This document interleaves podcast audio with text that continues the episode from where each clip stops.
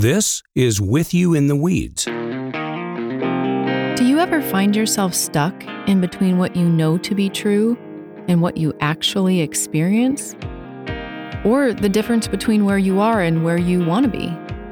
Well, if so, you're in the weeds. And like weeds, those tough places keep coming back. I'm Lynn Roush. And I'm John Tennant. As counselors, Lynn and I deal with those weeds all the time. Together, we designed this podcast because we want to be with you in those weeds, kind of like God desires to be with us. Hmm. Now, that idea will change everything. So we hope you'll listen in and let us be with you in the weeds. Let's get started. Okay, well, welcome to With You in the Weeds. I am here with my husband, Shay, and I think this is the first time that you and I have just done an episode by ourselves. Yeah, yeah. right? So this should be hopefully fun. Yeah, we get to connect over the microphones. hopefully this not morning. have conflict True. in the midst of this episode. True. Have to work it out, but uh, yeah, I, I- am looking forward to doing this with you, Lynn. And I meant to say, and I'm looking forward to this episode as well. And I meant to say, thank you for taking out the trash this morning. I Mhm, forgot you're to say thank you. You're welcome. You do a lot of things around the house that go unnoticed and sometimes unappreciated. So I just want to say thank you because I notice them and I try to mention them, but sometimes I forget. So thank you for all that you do. Well, we're glad that you're here and that you're listening.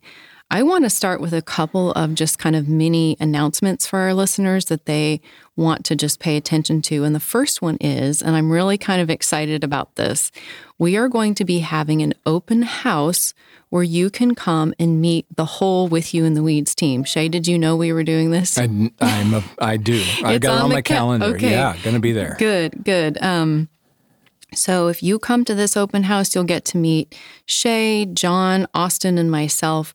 We're going to have, you know, some just fun foods and and beverages and just a time to connect and relax. It's going to be very casual, but it's going to be on Friday, March 1st from 5 to 7 p.m.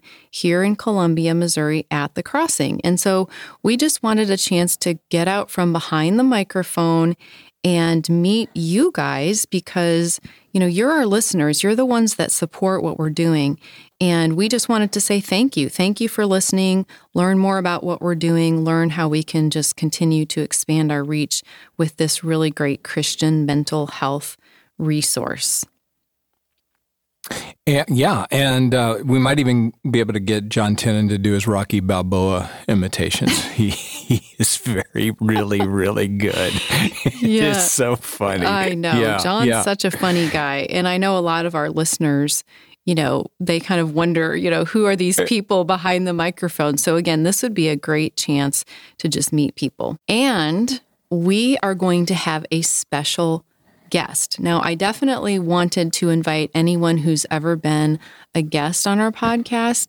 And I didn't know if this would happen, but it turns out that my dad, Erwin Lutzer, who was on our narcissism episodes, he is going to be at this event as well. And so, if you would like to meet him, because those have been some of our most popular episodes, please come. He would love to meet you. And so, that's kind of a little special added bonus for this open house. And he can do a great Billy Graham That's true. imitations as well. So it'll Yes. and has tons of jokes. So That's it'll true. be an entertaining evening. In fact, if we give him the microphone, it would turn into a whole comedy Yeah, session. yeah. And I don't know if people would be ready for yeah, that. the key is don't give him the microphone. Okay, Never that's true. ever give him the microphone. Okay. But That's a good reminder. yeah, glad he's coming. Should be cool. And if you have not signed up for our newsletter yet, you are missing out. So I want you to go to our website, withyouintheweeds.com, and subscribe to our weekly newsletter because if you get that every week, you'll get the episode summaries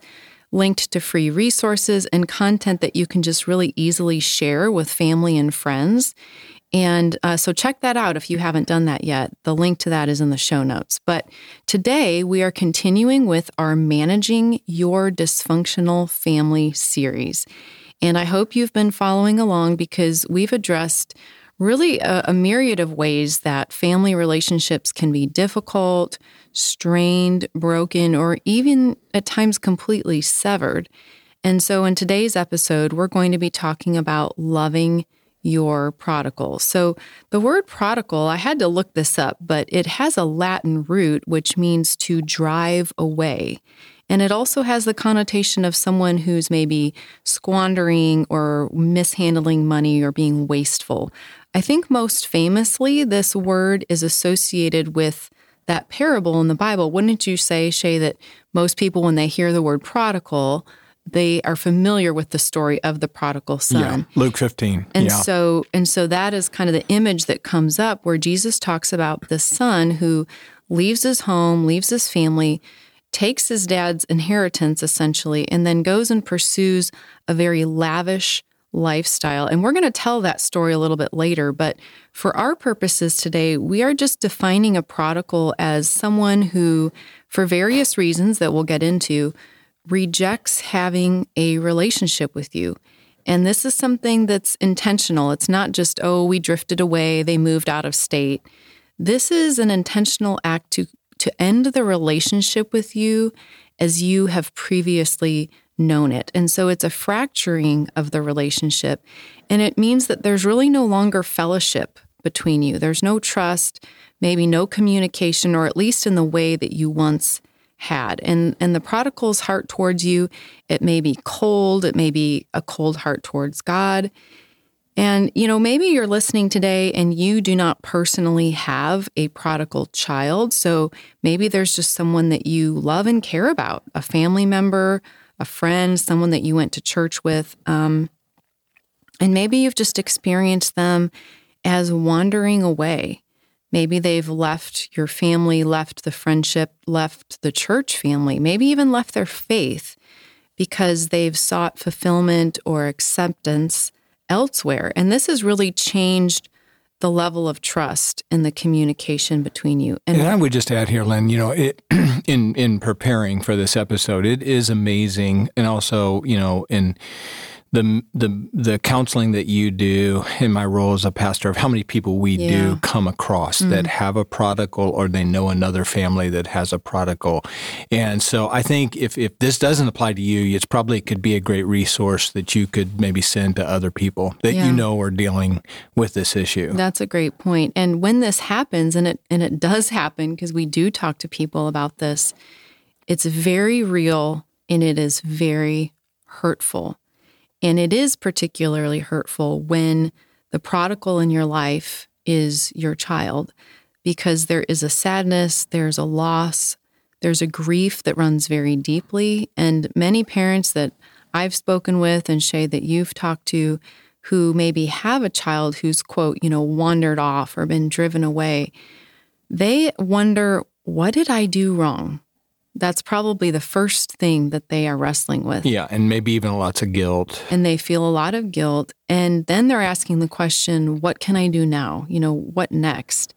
And so today we're going to focus more on the prodigal child experience, but the, the principles that we're going to talk about today are really applicable to other relationships as well. And so if you're a parent that has experienced this or is going through this, we just want to start by normalizing you because when this happens, one thing I think that's very true is there's a lot of embarrassment, there's feelings of shame, and people don't like to open up about it because the hurt just runs so incredibly deep. And so we want to start by offering the grace that you could be the best parent in the world and still have a prodigal child. In fact, we take comfort in the reality that God parented Adam and Eve, so they had perfect parenting. and yet they rebelled, right? They wandered away. They squandered the the gifts that God had given them. They rejected the instruction that they were given and they experience some very harsh consequences as a result. And so do we as well, as well, right? Mm-hmm. All hell broke loose in yeah, the world with the fall, right? Yeah. Mm-hmm. And, and, you know, I'll mention, Lynn, that many of us from, are familiar with, you know, Proverbs 22 6, um, which says this train up a child in the way he should go. And when he is older, he will not depart from it. And, um, you know, I, I think. Um, that it, we, we need to understand that, that Proverbs is wisdom literature, but this isn't a promise. Um, now, now, most of the time, this is probably true. This is the way it, it, it works out. It's wisdom for life. Um, that we're commanded to raise our children in the training and the instruction of the Lord. Um, we as Christians are to pass on our Christian worldview to our children, but it's not a guarantee that they will follow you in the faith or not become a prodigal. Um, you know, Adam and Eve, as mm-hmm. you mentioned, are a great example. Or we can think of David's son Absalom. Um, even Jesus in his discipleship, right? His discipleship, he had a Judas. And Paul had a disciple named Demas, right? Who left because he was so in love with the ways of the mm-hmm. world. Mm-hmm. And so ultimately, uh, as Christians, we need to know uh, that, that salvation, right, is granted by God. So we trust him with these things. So we want to relieve the guilt that uh, uh, some parents might feel, you know, thinking they're the because mm-hmm. of their prodigal. You know, ultimately, adult children are responsible for their own sin and, and their lives before God. Yeah, so we want to address this topic today. Just we're going to start by looking at different types of prodigals. And I think it's helpful to think of these on a spectrum. And so you may recognize some of these traits in your child or you know, we talked about maybe it's a friendship or a family member.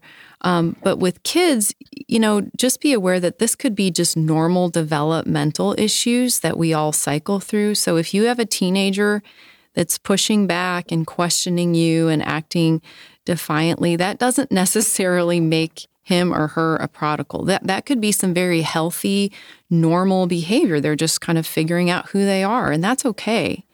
But we want to look at the more extreme end of the spectrum where a child's attitudes and behaviors in adulthood really change into a stance that completely undoes the nature of your relationship with them. And so we're going to look at three types of prodigals. We're going to look at the defiant prodigal, the cultural prodigal, and the distrusting prodigal. And we've taken some of this material from a book that we would really recommend. I will put the link in the show notes, but it's called Reaching Your Prodigal by Phil Waldrep. And so we're using a lot of his ideas in today's show. But Shay, start us off with what do we mean by the embarrassing or the defiant prodigal? Yeah, I've kind of combined uh, two of the categories here mm-hmm. when I mentioned the embarrassing or the defiant prodigal. Um, but this type of prodigal is is very outwardly rebellious, and so their behavior might be you know publicly embarrassing to you. Um, maybe they've been arrested for a crime. Um, maybe they're serving time in prison, or they just have a reputation of mm being untrustworthy. Mm-hmm. Um, you know, this might be a daughter uh, living with a boyfriend, or vice versa. Or um, if you're a grandparent, it could be, say, a grandchild who is in drug rehab. Um, and, and, sometimes this behavior is, is done out of just ignorance or foolishness, or just because of their sin nature. But it could also be done with the intention mm. to, to hmm. hurt you, mm. mm-hmm. right? To get mm-hmm. back at you. We're going to talk mm-hmm. about that. Um, they, they may openly, therefore, denounce you, your faith, your parenting. And, and so this prodigal is angry and defensive and often refuses any input that you want to give them or mm-hmm. correction. Um, you know, I know of someone who told me that the, the reason she was uh, sexually promiscuous in college and even after was because she was just angry at her father. Mm. Maybe maybe because her father didn't pay attention to her. I, am not quite sure, but she said, you know, I just wanted to get back at him. Hmm. And, mm-hmm. and, now, uh, you know, having a conversation with her many years later after the fact, and after she came back to Jesus and and and um, she said, really, in looking back on her behavior, that that the only person she really hurt was herself, mm. w- which was interesting comment. I thought, mm-hmm. and, and, so this could be someone maybe like uh, you know in the Bible, Absalom. Uh, David's son, if you remember, who tried to take the throne from his father David. He actually tried to kill him. And now we know that David, right, was forgiven of his sin with Bathsheba and having uh, killed Uriah, her husband. Uh, David, you know, found forgiveness and and and that great Psalm 51 or Psalm 32. We're told that David had a heart for God, but but perhaps because of David's failure. Um, and, and his sin, even though he was forgiven by God, you know, perhaps he didn't train his children that followed to walk with God. Uh, maybe he didn't speak up when it came to moral issues. Um, the, as a result of his embarrassment, and mm, and mm-hmm. and Absalom was the result. Um, you know, when his sins became public, we know he lost, in some sense, his moral authority in his kingdom. Uh, to an extent, as well as he had perhaps no emotional connection with mm, Absalom. Interesting. And and all of those things led to Absalom rebelling. Or it, it could be the you know the younger story the younger son in, in, the story of the prodigal son in luke 15 as we mentioned whose father you know as far as we know uh, we're not told but did nothing wrong mm-hmm. you know in his parenting uh, so there's no guarantees here and and i want parents to hear that uh, i know um, uh, people who are just wonderful godly people and parents and they've done as far as the best they could. Uh, they've done well with their children and raising them, and yet their children have walked away from the Lord. But I, I just want you to know that even if that is the case, there is still hope. And I just want to mention that I say eh, the embarrassing prodigal because you know, as a parent, you know that when your son or daughter walks away, right? It, it can become an embarrassment to you. Mm-hmm. You you feel the shame over that. You you you probably realize that other people are gossiping about your mm-hmm. child, mm-hmm. and and therefore you often try to cover for them. Mm-hmm. Um, so, for example, your your child has been fired from four jobs because of some sort of drug problem that they have, but you won't admit that truth, and you cover for them, and you make excuses for them. Mm-hmm. Well, their boss was mean, or they're just looking for a better job. Those those kind of things. and, and at the end of the day having a prodigal can be very painful, as we mentioned, because we feel like it, it's somehow a reflection sure. on us. Yeah. And, and it can be very lonely because everyone, when we go through that, can abandon us in our pain, or maybe mm. even glad uh, mm. that we're being embarrassed Ooh. by our prodigal. And yeah. so envy, I mean, it's ugly. Sin is so yes, ugly. and, so and true. people they they might think our prodigal deserves what he's getting, right? Mm, and so mm-hmm. so people can pull away from us relationally, yeah. and it can be a very lonely time. Yeah, and I think what you described here in this uh, part is what we really most often think of when we hear about a prodigal family member, the really obvious, overt, outward rebellion. But I think there's another category that needs some clarification as well, and we're calling that the cultural prodigal. So, Shay, what do we mean by that? Yeah, the cultural prodigal is different from the defiant prodigal in that he or she may not engage in public behavior that, that brings shame on the family. In, in fact, they may be very moral, they may be very successful in life, and, and just an all around good person. But what we're calling a cultural prodigal is, is someone who rejects a biblical worldview. Mm-hmm. And so they are intellectually turning away from the teachings of Scripture and have adopted a secular worldview. Mm-hmm. their Christian faith has has maybe eroded, maybe even de- they've deconstructed, and and there are several reasons why this may happen. Uh, first of all, uh, they may just have doubts about the authority of the Bible. Now, I, I think it's a you know when when kids get to be teenagers and even in college, I think it's normal for kids mm-hmm. to ask questions. Sure. You know, they're mm-hmm. trying to figure out um, am I going to adopt the faith of my parents? Am I going to own this mm-hmm. faith myself? And that can be a good process. So mm-hmm. that doesn't mean that they're a prodigal necessarily, but um, but as they go along, a prodigal begins to believe, you know, the lie um, that Satan, you know, posed to Adam and Eve. Did God really say? Mm. Mm-hmm. Has God really spoken in the Bible? Or is it just man's thoughts and therefore we can take it or leave it? And, you know, this is uh, uh, essentially what happened with German higher criticism and the Enlightenment. And as a result of that, as people began to distrust the Bible, didn't see it as the Word of God, it's just man's thoughts. And what happened was, is that thinking entered the church and it emptied out the churches in Europe as well as the many mainline churches here in America. Mm-hmm. And, uh, uh, but I would say, secondly, a prodigal um, not only doubts God's words, but they, they may begin, they, they become disappointed or disillusioned with God because their prayers about something weren't mm-hmm. answered, right? I, have you know, we, I, I've gone through something like that in in my own life where mm-hmm. God, I was praying for something, mm-hmm. God didn't answer the way I mm-hmm. wanted him to and I said, you know what, I'm out of here. I'm, I'm mm-hmm. done with God. And mm-hmm. thankfully, I had some good friends that um, pulled you back in.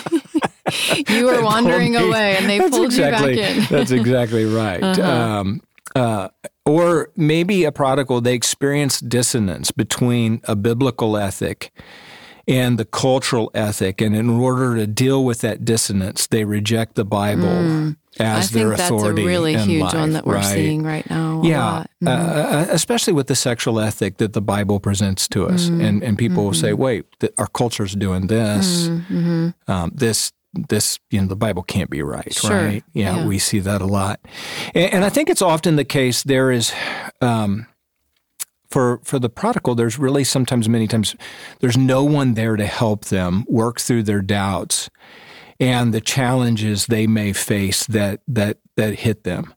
And you know that's one of the reasons why our, our church invests so heavily in our college ministry and having staff that that students can go to to mm-hmm. just think through their questions that come up about mm-hmm. the, the Christian faith. Mm-hmm. That is so important. And I do think those college years they're such a formative, important time. In fact, we were just talking recently with some friends and their son is I think, you know, somewhere on the spectrum of, of acting in sort of a prodigal mindset.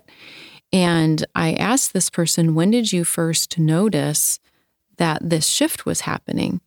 And she said, well, he went off to college and came home and all of a sudden, you know, he's questioning everything. He's pushing back on everything. He's distrusting. He's doubtful. So I think this is common. I think we see this happening. I think it's one of the reasons why when our kids were little, I always remember told them, I'm the smartest person. Yes. Your parents are the smartest people right. you'll ever know. Yeah. Because I wanted to sow doubt about their teachers.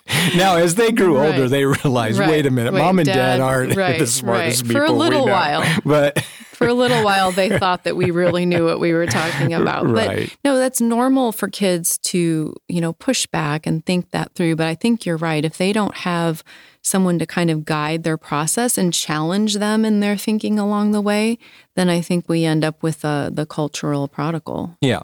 Lynn, tell us about the third type of prodigal. Yeah, so here's where I'm kind of calling this category the distrusting prodigal. And I think we're talking about this because sometimes kids walk away from their families or their faith because they have been deeply hurt by religion. And maybe they've been treated harshly. Maybe their doubts haven't been met with grace, like we're talking about. Maybe they've experienced the abuse of power by you know, parents who call themselves Christians, but they parent in a very harsh or authoritarian, abusive way. And this prodigal wants to just reject all things having to do with God or the church because of the mistreatment that they've experienced. And deep down, they're very hurt.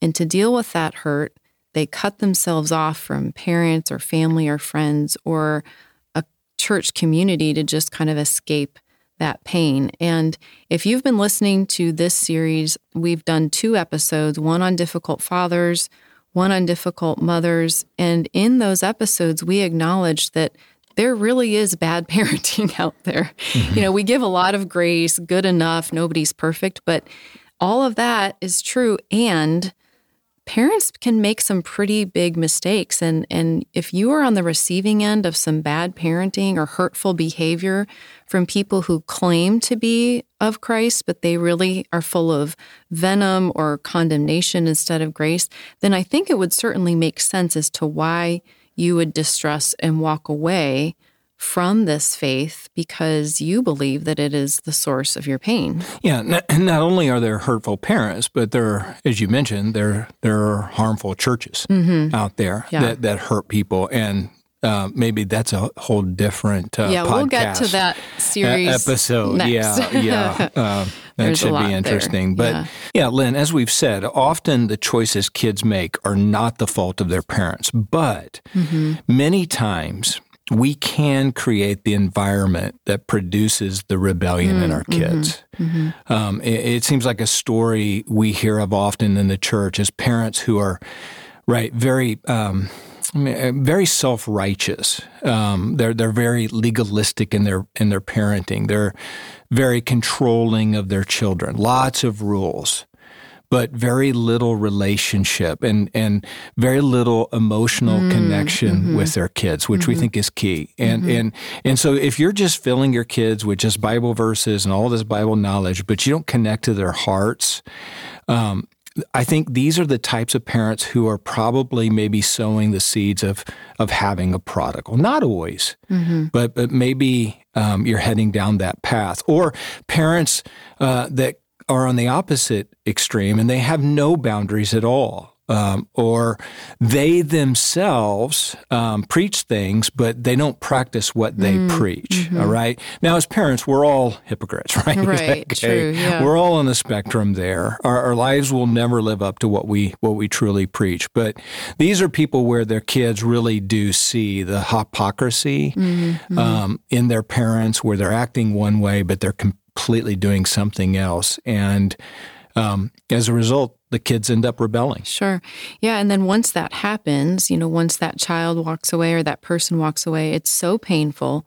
And I think there may be several ways that we would naturally respond. Uh, you know, we've already talked about we feel embarrassed, ashamed, but we might feel angry, like we're mad at our kid for doing this. I think another big one is we feel scared. You know, we're really worried about them. And I think out of this distress, a lot of times we might go into like a fix it mode where we're trying to control them. You know, we're texting them Bible verses every day. we're nagging them. We're kind of making more hoops for them to jump through because we think, okay, I've got to nip this in the bud and I need to change their heart and you know maybe you end up getting into some conversations that are even a little bit heated but yeah i might add arguing with arguing, them getting yeah, in heated yeah. discussions and so them, yeah. it's hard because you cannot fix change or control anyone else you can only be in control of yourself but when it's dealing with someone that you love of course you know, you might try to fix them. Yeah. Uh, you also might choose to just ignore the problem. Maybe it's mm. so painful. Mm-hmm um, you don't even want to think about your child and the choices they're making. And, and so you don't really acknowledge what is mm-hmm. going on. Mm-hmm. Um, maybe you make excuses for them, as I mentioned before, and, and you just live in a place of denial. Yeah. And I think these are common and understandable reactions because you've lost connection with this person that you really love and you really care about. And I think many or, or most people are just kind of suffering in silence about this. They may feel alone, they may isolate themselves, and whatever hope that they have had for their child or for this person just kind of turns into bitterness or disappointment. And that's a really hopeless place to be. And that's where we want to go next is okay, what do we do now? What are some principles that can guide us when we have a prodigal in our lives? Right. Help. Help. What, what, yeah. What's the yeah, answer? What's the lifeline? right. Well, I think the principles that we took from this book are really very wise. And we're just going to talk through each of them. And the first one is just work through your own guilt. You know, we we've mentioned this already, but you start by humbling yourself and owning your own stuff. And what do I mean by owning your own stuff? Well, maybe you look back on your parenting and you recognize, you know, I was too harsh. You know, I, I broke trust with my child and I never took the time to really repair it and enter into their world and try to understand them and try to understand their perspective. Or maybe you were too passive and you were kind of uninvolved and you just weren't able to provide the kind of guidance at some critical points in their development. And the reality is is that we all have our own moral failings and it is possible to lose moral authority with your children. But this is the starting point where we ourselves need to experience God's grace. And if that's where you're at, then that is a good place to be, to be humbled, to be receiving God's grace. And God welcomes us in this. We can bring all parts of our heart, our parenting, our mistakes, our regrets. We can bring all of this into God's presence and experience His forgiveness, His grace, and be released from any guilt that we may be holding on to as parents. That's really good, Lynn. And yeah. I, you know, I think it's important to realize that, you know, you may have done everything right, so to speak, but the deceitfulness of the human heart is so strong, and children, all of us, can be very easily deceived. You know, the Bible warns us in 1 John 2:16 that the lust of the flesh, the lust of the eyes, and the boastful pride of life are very powerful forces around us that can easily deceive us and that we need to guard ourselves against them because they have this strong siren signal that is very alluring. So, even under the best of conditions, no one, and I mean no one, you, me, no one is immune to these forces. And it may simply be that the prodigal in your life was deceived by the enemy and and that you know their hearts were taken away by you know, the lies of the enemy. And that's why prayer is going to be a key part of this process. And we're going to get to that at the end. But take us to the second principle. Yeah, yeah. So, so your point was number one, you you've got to you own deal your with own the guilt sin and own your, your own, own, sin. Yeah, mm-hmm. and then rest in Christ's forgiveness of Absolutely. you. Yeah, and yeah, um, big one. yeah, it's really good. Examine your own heart. Um, but yeah, the second principle is you need to remove any relational barriers. Um, so, um, some examples of that is you, you, might apologize to your child mm-hmm. uh, if you've hurt or wronged them. Um, maybe their perception of your actions seems over the top or extreme, but you don't really get to decide yeah, that, right? That's and, the hard part. and, and, so all you can do is take responsibility and offer a sincere mm-hmm. apology. Mm-hmm. You know, don't don't make excuses. Um, th- then you can attempt to to make amends as they may allow. Uh, it, it's never too late to pick up the pieces. You know, our kids truly do long for connection with us. And so if we are the barrier to that because of our own sin and shortcomings that we haven't been willing to acknowledge, then, then that is a very doable thing on our part that we can do to open the pathway mm-hmm. to a relationship with them, if at all possible. Mm-hmm. Yeah. Um, there are all types of wounds that we can affect on our kids, but I'll mention how our words, um, mm-hmm. um, in particular, can have an effect. Words like, well, you'll never amount to anything.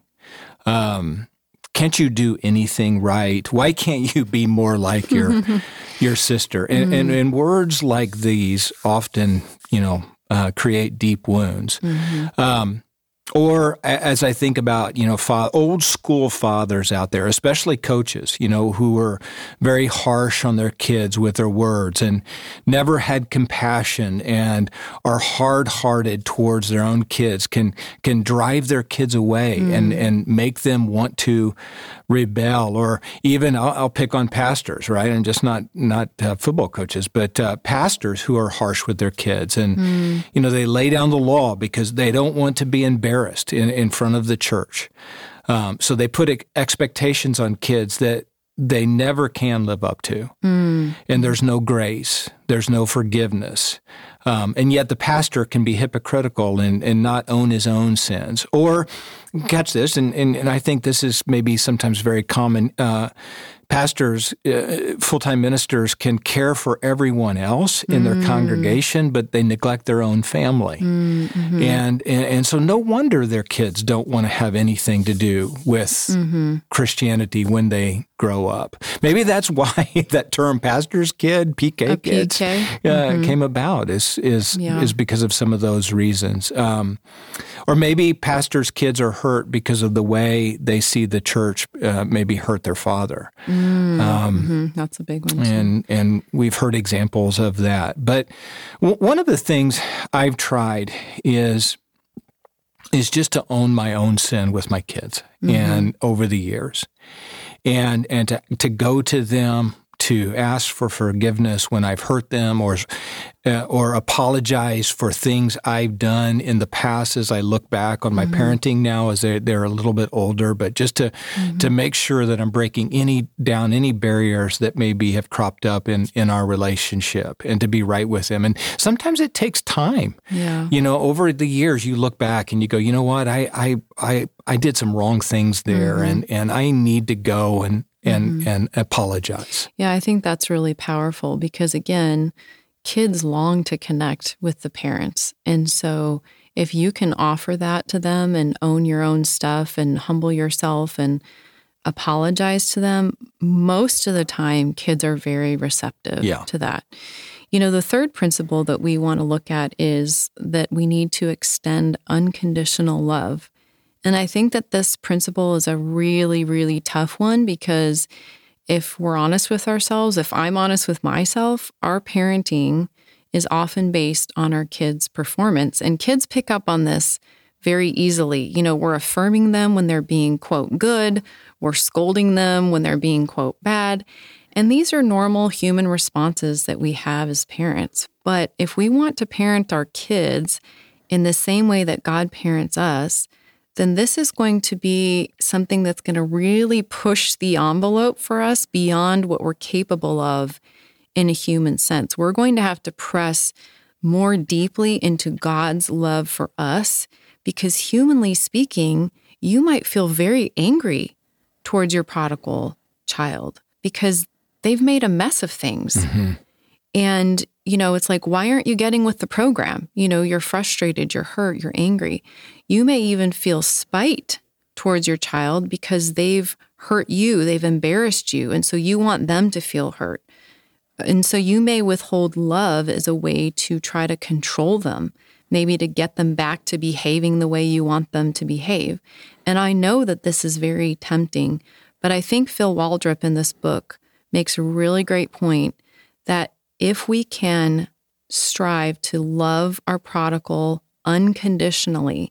Now, this doesn't mean that we're approving of their, you know, bad behavior or their choices that are self destructive, but it is letting them know that our love for them isn't based on them pleasing us or making us feel good about ourselves, that that love is there no matter what. Yeah, you're right, Lynn. We, we want to communicate to them that they're always welcome in our lives. Mm-hmm. We're, we're always open to a relationship with them. Mm-hmm. So it's not, I'll love you if you do what I want mm-hmm. you to do.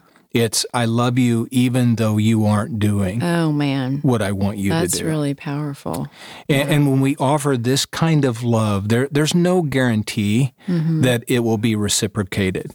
Uh, they may still curse you. They may still reject you and and not want a relationship with you. But we are offering a, a, an open-handed love uh, in the same way that that God loves us. And you know what? this is hard to do. Mm-hmm. uh, it, it, may test your Very limits. It, it, will yeah. test your limits, but it's a unique role that we play as parents. Yeah, and it's unique. I'll just insert this here because the parent child relationship is the only earthly relationship in which a person can experience unconditional love. You don't get unconditional love in a marriage marital love is based on conditions. Those conditions are the vows that you make on your wedding day, right? It's right. not just, oh, you can do anything you want and I'll love you. No, it's, I promise to be faithful to you, to honor you, to cherish you. There are conditions around that relationship. The parent child relationship, however, though, is meant to be unconditional. Your child's misbehaving, they're acting up, they're not doing it, and yet you're there and you love them and you're attached to them, and that love doesn't change. That love is secure. And so let's just move on to the next principle. We could spend more time there, but the fourth principle is I think it's the fourth um, allowing the prodigal to feel the pain of their wrong decisions. And maybe we could call this the pain, quote unquote, the pain of the pigsty principle. um, we talked a little bit about this um, in our logical consequences when we did Becoming a Whole Person.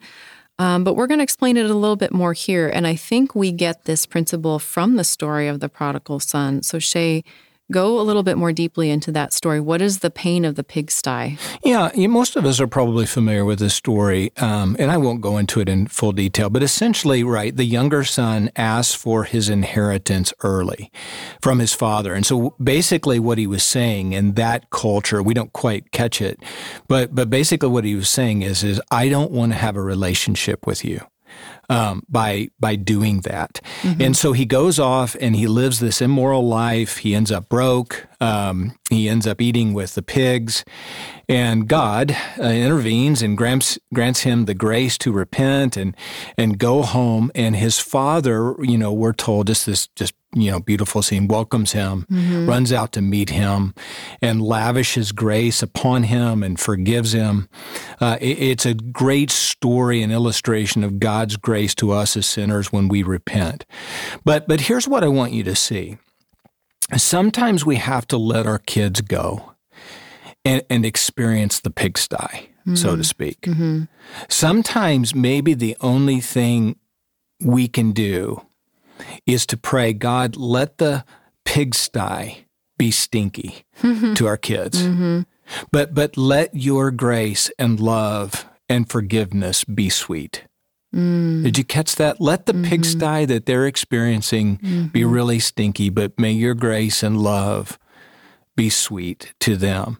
Um, you know, help them through a friend um, by showing your grace. We pray this God, help them through maybe a friend or someone in their life to come and to help them see in that pigsty that following you, loving you, being obedient to you is sweet. But but sometimes you have to just let the child mm-hmm. experience the pain of their choices. Mm-hmm. You have to let them go.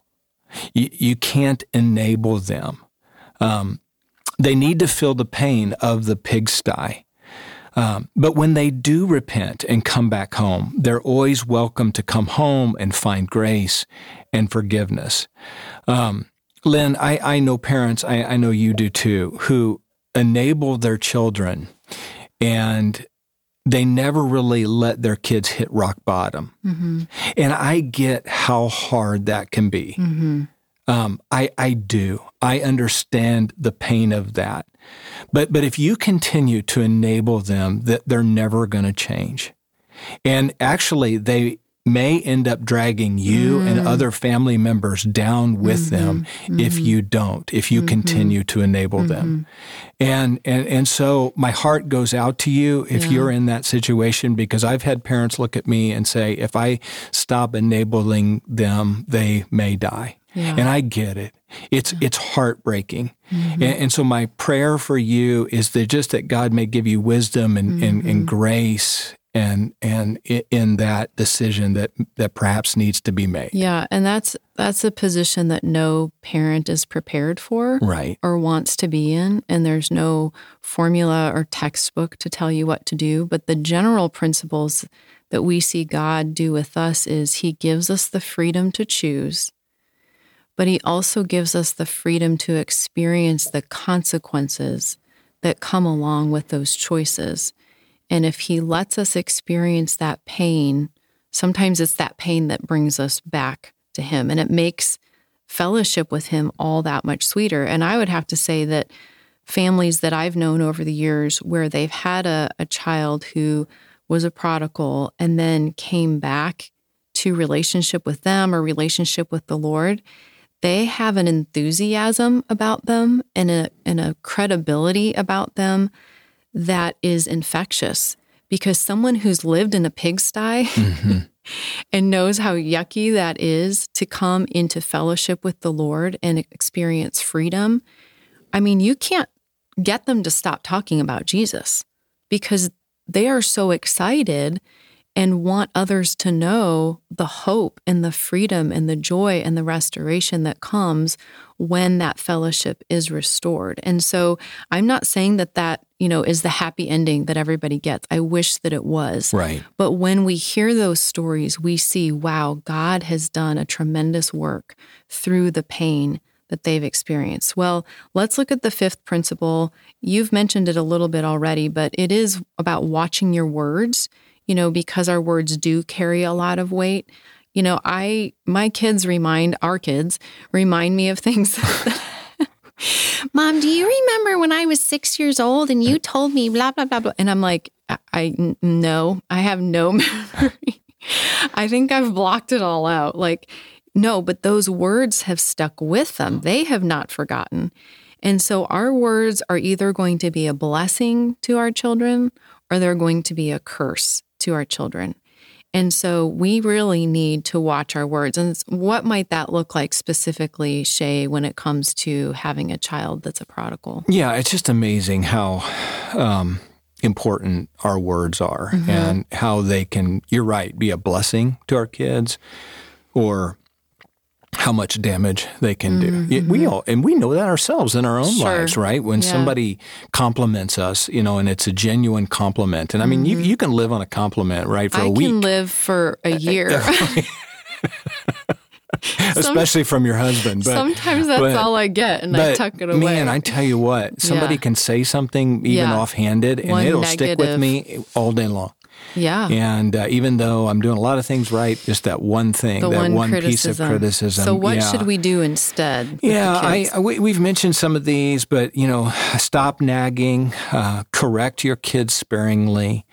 Um, use your words to affirm the good in your child. Sometimes mm. I think we can mm. get in this pattern where we're just always pointing out what they're doing the wrong, but we never talk about sure. the good things yeah. that we do or or the good traits or character uh, mm-hmm. things that qualities that they have. Um, you know, uh, you mentioned, I think you wrote this in the notes for me to say, but show love languages. I see what you did here, but no, but this is you, good, you know, though. but touch, right? Uh, showing em- emotional affection, yeah. touch with your kids. But it's like one of the uh, uh New Year's resolutions you had this year. I don't know if I'm a, it's okay for me to say it on air, but you said you wanted to spend quality time one on one with each of the kids. And I think that's great. That's yeah. a love language where yeah. you're intentionally, you know, touch, words of affirmation, spending time. Hug them, gifts. Tell um, them you love them. Absolutely. C- keep asking them good questions. Yeah. Even though they blow you off. Just but just keep... stay at it. Uh, may God give you grace to yeah. do that. Stay connected as mm. as best you can with your kids and always leave that door open to them for, for, for good conversations. Yeah, and this is just so good. But I think where we need to end with this is the last principle, which is prayer. You know, that we're going to be praying some hard prayers as parents. And, you know, my dad wrote a book actually called A Practical Guide for Praying Parents. And I got it a couple of years ago. I think I read through it and underlined some things. But as we prepared for today's episode, I gave it to you and you read it in a day. It's it's not a very long book, doesn't take very long to read, but you were like, "Wow, there's some really good prayers in here." And so tell us a little bit about this book. I will also put a link to it in the show notes, so if you're a parent that wants to get their hands on this book, um, we'll point you to it. But what what did you like about the book? What do you like about the prayers? Yeah, I, I really enjoyed it. Your dad has a lot of wisdom in dealing with prodigals, and um, so he has a lot of things to say. But but also just just you know um, helping us in praying for our yeah, children, giving whether us they're, the words. whether they're prodigals or not. Sure. But yeah. but uh, sometimes I think we can we when we pray for our kids, we just pray the same things for material mm, blessing, and mm-hmm. we we we tend to be very repetitive. But um, there there's some there's some prayers in there that um, I thought were really good in helping us to just confess our own sins before God, mm-hmm. and then also to pray for for our kids spiritually that God soften our hearts and help them to to to repent and to see the stinkiness of the pigsty, those kind of things. And so they're they're really great to help you in your your your prayer life. And um, and and so I would I would uh, fully uh, recommend the book. I thought it was really good, and I, I thought I'll just end with this, Lynn. I, I, thought one of the things that your your dad mentions in the book is, and maybe you mentioned this, is just never give up hope because mm-hmm. you you never know how God might answer your prayers, and. Um, mm-hmm sometimes your prayers you, you, may not even see your prayers answered mm-hmm. the, this side of heaven and yeah. your your dad ends the book with the story of Darryl Strawberry and I'll, I'll just tell it quickly but many of you are familiar with him he was a um, he might even be in the uh, Major League Baseball Hall of Fame. I'm not quite sure, but won a World Series, I think, with the Mets and possibly the Yankees. And um, was just an awesome player, but but dealt had a drug addiction, mm. and um, you know, in some sense, squandered a lot of his wealth and a lot of his life. And and his mother, who was a Christian, would journal and uh, would would pray for him. And um, it ends up that that that Darryl becomes a Christian, and in fact, now has a ministry. Oh, wow. uh, yeah, to people. In fact, we've had him at our church to mm-hmm. speak, and just a very powerful uh, faith story of how God worked in his life to save him. But it's interesting that that Darryl, going back after his mother's death, was reading through her, her journals mm-hmm. and her prayers for him mm-hmm. that he mm-hmm. would would repent and come to faith wow. in Christ and would beat this addiction. Hmm. And she never realized that while she was oh, alive. Yeah. Right. Um, because she died before all mm-hmm. of that mm-hmm. happened in his life. But it's just a, a great story. You you never know what God um, might might do. And so um, I just want to, you know, final thing I'll just say is is just I just will be you know we we our hearts go out to those who have mm-hmm. prodigals. And we hope that this episode just gives you some wisdom in, in thinking through this issue. And um, our hearts are with you and may, may god give you the wisdom and, and grace to to help parent as best you can. Yeah and that is the host, hope of the gospel that jesus welcomes us home. You know this parable of the prodigal son is lined up with a couple of other parables about the lost sheep and the lost coin. And the imagery that it's giving us is that Jesus pursues us when we're lost. And so, this is a way that we can love the people in our lives when they've pulled away. I think the last thing I want to say is you know, there's a lot of fear that comes with having someone in your life that's a prodigal. And I think this point of prayer is where we transfer the trust to God, that God will do what He's going to do in His timing in the life of the prodigals that we love. And so we do want to end on that note that we can trust God because He loves your prodigal even more than you do. That's a great line. Yeah. So we've said a lot today. We hope this has been helpful. And uh, thanks for being with us. And stay tuned for the next episode in the Managing Your Dysfunctional Family series. Good to be with you today, Shay. Yep. We'll see you next time. Thanks for listening. And thanks for letting us be with you in the weeds of your life. We want this resource to bring you hope and to help bridge the gap between where you are and where you want to be. Check out our website, withyouintheweeds.com. You can find all our episodes there and a whole lot more. Or if you like what you're hearing, simply follow us on Instagram. Like us and leave a review. Until next time, remember, God is with you in the weeds.